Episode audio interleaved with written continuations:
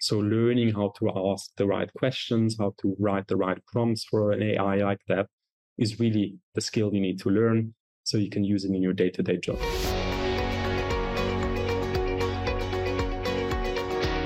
Welcome to the All in Recruitment podcast by Manatal, where we explore best practices, learnings, and trends with leaders in the recruitment space. If you've liked our content so far, please subscribe to our channels on YouTube and Spotify and stay tuned for our weekly episodes. My name is Lydia, and joining us today is Francesco Diomaiuta, Head of People at Honest. Good evening, Francesco, Hi. and thank you for joining us. Hi, Lydia. Pleasure to be here. Thank you very much. So, Francesco, you've built your career mostly in talent acquisition and the executive recruitment space, right? So, tell us a little bit about these roles that you've held. What kind of aspects of people in HR do you look into, you know, especially as you're building their people strategies from ground up? Mm-hmm. Yeah. So, over the past 10 years, I started my career in a recruitment agency. Mm-hmm. So, I started in the agency side, which is very often uh, a sales function for, for the agency. I started in business development at the time. So, really looking after finding more clients for the agency I was working with. Then, after some time, I was very interested in, in recruitment or actually doing recruitment myself as well, besides mm. working mainly on the client side.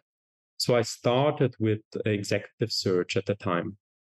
Um, I was mainly finding sales and marketing professionals for our clients. And after around three years, three and a bit, I moved in house. So mm-hmm. I took that recruitment experience that I had and I joined Omise at the time, that now has rebranded to Opn.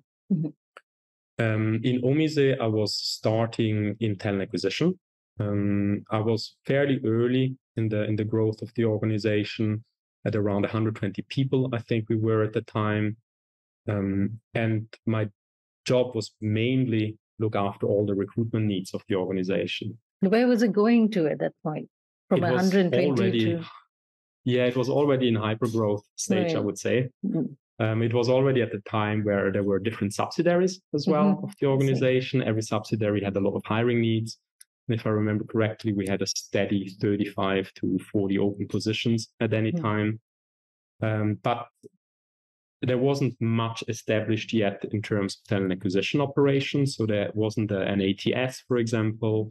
There wasn't a lot of best practices being implemented. And I was fortunate to gain a lot of experience hands on there on how to set up recruitment operations, which I did. And at some point, then moved out from talent acquisition to work on overall HR matters. Mm. Um, then eventually worked on the group level of, of the holdings company for a couple of years and we scaled the organizations. I think when I left, we were at around 500 people um, overall. So a lot of growth uh, regionally. And now uh, I've joined Honest, uh, which is also a younger company, tech company, um, with a tech office here in Bangkok, where we are also um, hiring, uh, hiring for the for the engineering teams and mm-hmm. for the business teams in Indonesia. And we are slowly starting to build out the talent acquisition function here as well. Um, similar. Yeah. So setting up an entire people function is obviously a major task, right? So, what mm-hmm. are the mm-hmm. first few steps you've taken to make sure that your people strategies, especially the early ones, they fall in line with your business strategy? Mm-hmm. Yeah, I think the way, in my experience, is that you need to really, the smaller the company or the earlier the startup, the more urgent are certain needs. Mm-hmm. So, you need to really dial down where you are focusing on. Uh, if you are a 50 people company and you need to hire five more engineers, it doesn't make much sense to think about having the best onboarding experience in the market. Right. So if you are working with smaller companies, earlier startups, you need to devote your time on what is most beneficial for the organization. And that is often to find the right people. Um, now, if you are experienced and you have uh, done recruitment for, for a while or, or you have good help that can support you, um, you can focus on building a recruitment uh, or a application experience, a candidate experience at the same time. Mm. And as you are building or working on recruitment, you have a responsibility to build a certain recruitment culture in your organization. Recruitment culture. Would you yeah. would you elaborate that? Yeah, sure. Um, something we did fairly early is to be very vocal about who owns the recruitment mm. in an organization. And I think without having worked in, in too many different organizations, from what I hear from people is often that HR is seen as the person responsible to hire. Um, I think that's flawed, to be honest. Um, HR professionals are not hiring for themselves when they are looking for engineers. Our job is actually to accommodate and, and to facilitate the recruitment process as good as we can, to make it as easy as possible for our hiring managers to hire the best talent in the market. Because that's what we actually want to do. We want to find the best people that we can to join our organizations when it comes to building the culture around recruitment, it means that you are vocal and that you take actions towards having that recruitment responsibility being owned by your managers and you being a facilitator. So making it easy, making it clear, giving them a lot of uh, options to choose from, but not making decisions in, in, instead of your managers and giving them certain responsibilities in the recruitment process as well. Yeah in as you're building out this function you would also need to think about how to develop uh, recruitment strategies that fulfill the business needs as you said today immediate and urgent mm-hmm. but also in the future at least mm-hmm. you know in in a projected period of one year or at least two years so what might be some ways to think about future proofing your recruitment strategy mm-hmm. yeah um, I, i'd like to think about the skills that are needed today versus the skills that are needed in the future I think a lot of organizations would benefit from thinking on how is a certain function developing over the next six to 12 months, maybe 18 months, mm. when they are drafting or thinking about what kind of person do I need to hire for this job. I don't think it's enough to think about what are the immediate job responsibilities, because then you run into the problem that you your organization outscales the capabilities of your workforce quicker than you can hire basically mm-hmm. so i like to think about where does this position go in 18 months and what kind of skills will i need in the future um, that might mean that you hire a bit above the skill level that you might currently need and you need to be very vocal about this in the recruitment process to not disappoint anybody when they join. But in the same time you have an opportunity to lay out what is the career progression for that candidate mm-hmm. which actually in the long term makes a lot of sense. So you're future proving your your organization by hiring skill sets that will um, enable you to grow for the next uh, period of time as well and I understand that you yourself have had experience building tools uh, in Ruby and Python to mm-hmm. automate and your entire to automate and monitor your all your recruitment activities. So, mm-hmm. what was your experience with this, getting hands on to build a solution? You know, coming from a recruiting background and also from a business development background, it's interesting to see how you've you've kind of adapted and, and done it yourself. So, what yeah. was your experience like? I think for me, it was being exposed to these engineering organizations. I was uh, lucky to make friends in these organizations, have good contacts, and there was a time where we even had an engineer working with us in the HR team. Um, so I was basically exposed to it fairly early and was interested. I adopted this culture, this mindset of having to or wanting to automate everything. Hmm. Um, I think as talent acquisition professionals in HR in general, we are prone to spend our time on paperwork or on administrational functions, mm-hmm. administrational tasks. Um, so I like to think about what are the things that only I can do and how can I spend most of my time doing that instead of having to create reports very manually, write job descriptions very manually, or extend offer letters that are prone to to be um, um, where you are prone to have mistakes in it. Um, so I got first introduced to Ruby at the time, um, through our organization. That was the code that or the language we were using um, uh, in our jobs. And I learned that you can actually create PDF documents through Ruby code. And the first thing that came to mind was would be nice if I could create job uh, offer letters via Ruby.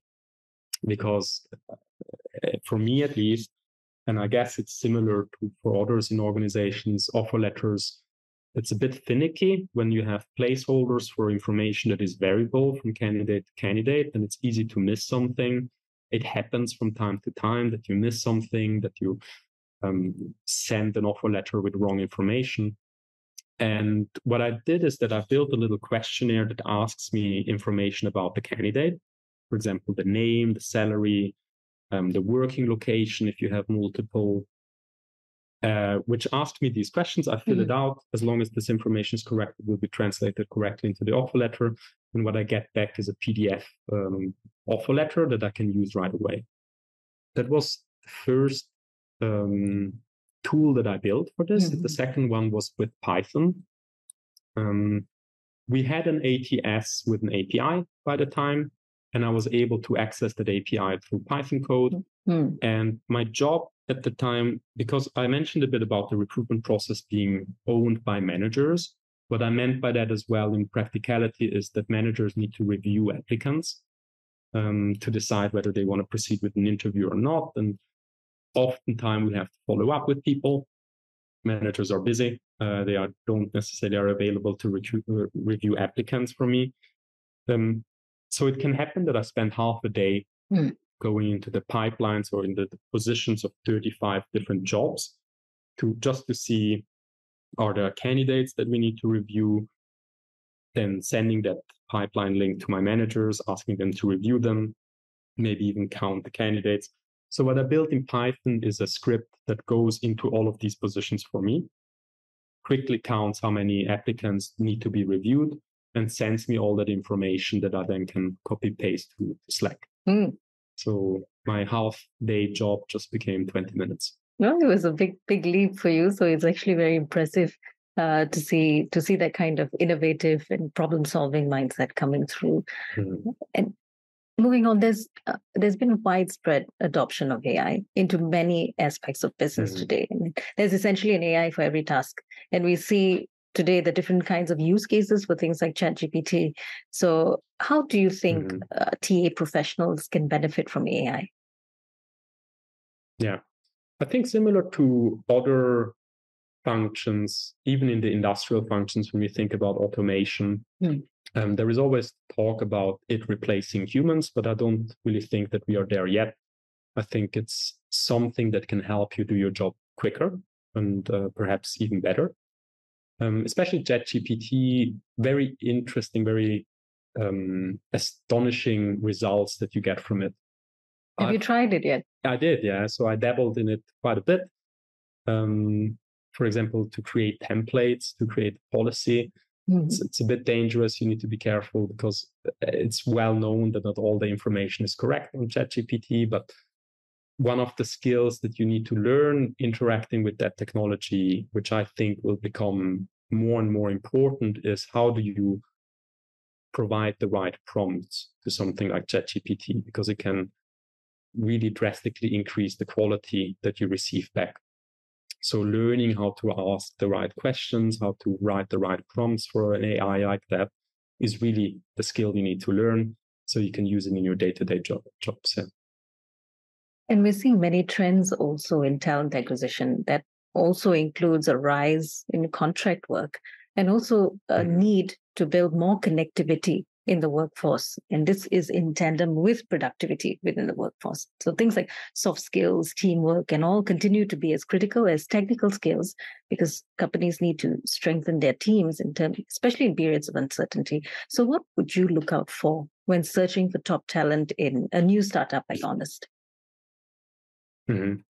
Yeah, I think that's one of the most important things you can do as a startup and one of the most important jobs to have is to build that that first 100 employees or the first 50 employees or whatever scale that you join something we like to repeat in our organization is that the first 100 employees will define the next 500 mm. so you really can't compromise on the people that you hire um, that's a bit of a easier said than done i think a lot of startups are struggling for people they have too mm-hmm. much work they want to hire as quickly as they can.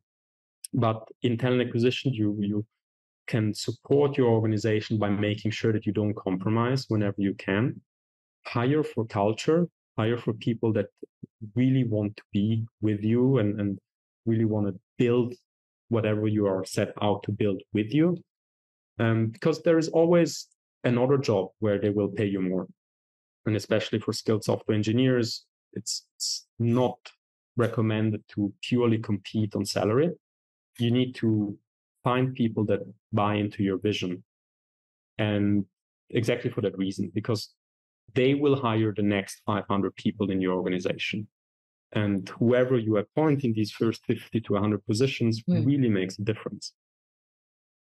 We often see employers as well today striving to strike that balance between productivity as well as well being. So, what would you say is the role of the employer in fostering a high high performance culture, especially in startups, where you have so much to do, and uh, it's as you said, it's critical to get those people who want to stay by you and stick with you and see the company mm-hmm. grow. So, uh, what would you say is the role of the employer to foster mm-hmm. that kind of high performance culture?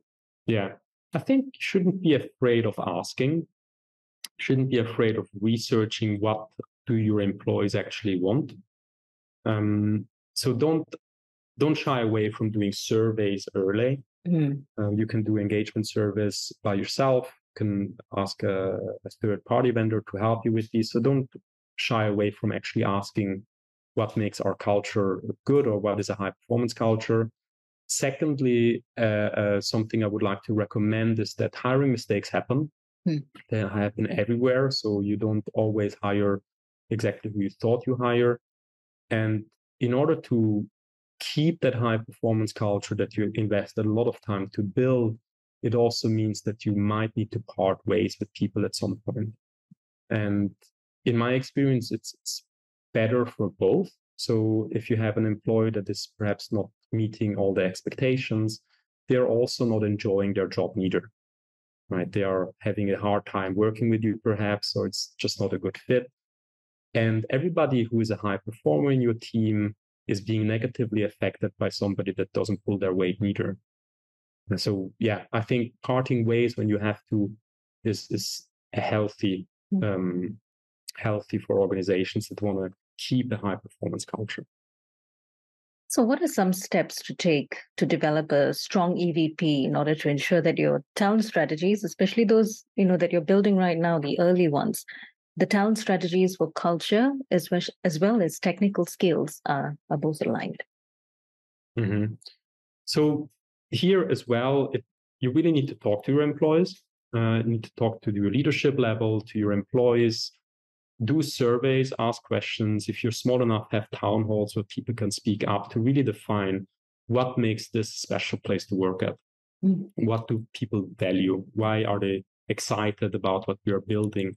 And then next, you translate this as usual to your recruitment marketing material. You translate this to your social media posts to really spread the word about what you're doing. But to go one step further and talk about how you implement this in your recruitment strategy, I would suggest that you have a mission statement um, mm-hmm. that you follow with your HR team that really defines what is the job of HR in this organization you need to define what are things that we do, what are things that we don't do, make it very vocal. Again, write it down, present it to everybody, get everybody's buy in, and then present this to candidates as well and treat your candidates to the same standard that you mm. Treat your employees. So, on that note, what role can a talent acquisition professional play to make sure that that positive candidate experience that was built on on the back of the EVP translates to a mm. fulfilling as well as authentic employee experience. Yeah. Yeah. I think one thing that I, I tend to do is don't sugarcoat things. Um, if you are talking to candidates that are about to start in a startup or join your startup, it, it might be very messy at the moment and you might not have a lot of structure and there might be problems. Most people you you would benefit from telling them things upfront uh, how they actually really are rather than to sugarcoat and say yes we are the best company in the world. And once they arrive they, they have a, a surprise waiting for them. So for for us for me honesty is very important. Mm. In our organization the way we interact with each other we are being very honest so we urge everybody to be honest to candidates as well um, now that doesn't mean that you need to talk bad about your organization or point out all the flaws that exist, but just paint a realistic picture of where we are today. Um, think about where we will be in the future. And that's usually um, more beneficial for both candidates and, and hiring managers. So let's move into the recruitment technology part. There's mm-hmm. already the foundation that's built on how you need to think, how you need to treat candidates, etc. So, what is the impact of recruitment technology, such as the ATS from Manatal, mm-hmm. for hiring in startups, and what are the benefits that you've seen in your experience? Yeah, um, I think I wouldn't be where I am today without discovering ATSs or without the help of, of recruitment hmm. technology. Mm. Um, to paint the picture, when I in, one of my appointments in in-house recruitment, mm-hmm. there were again a large number of open positions, no ATS. Um, so everything was done via email and Excel. And I literally spent nine hours a day scheduling interviews. Mm. So nine hours a day, I asked, I tried to find out who wants to interview this candidate, writing an email to the candidate, perhaps giving them a call, um, then finding out the schedule from my hiring managers, a lot of back and forth. So most of my day was spent uh, scheduling. And through the introduction of an ATS, it allowed me to automate, I would say 70% of my mm-hmm. job or 80% of my job. So everything was self-managed. Um, you go, you set up certain pipelines that have automated actions that will be taken once a candidate enters the pipeline it opens the door to you to actually create an, uh, an employee or a candidate experience journey where you can send them information about your company before the interview. You can give them a guide about our interview process, introduce the hiring manager. And the scheduling part can be self managed as well through scheduling links. Then you have things like scorecards that allow you to keep track of what does work in our organization. Yeah.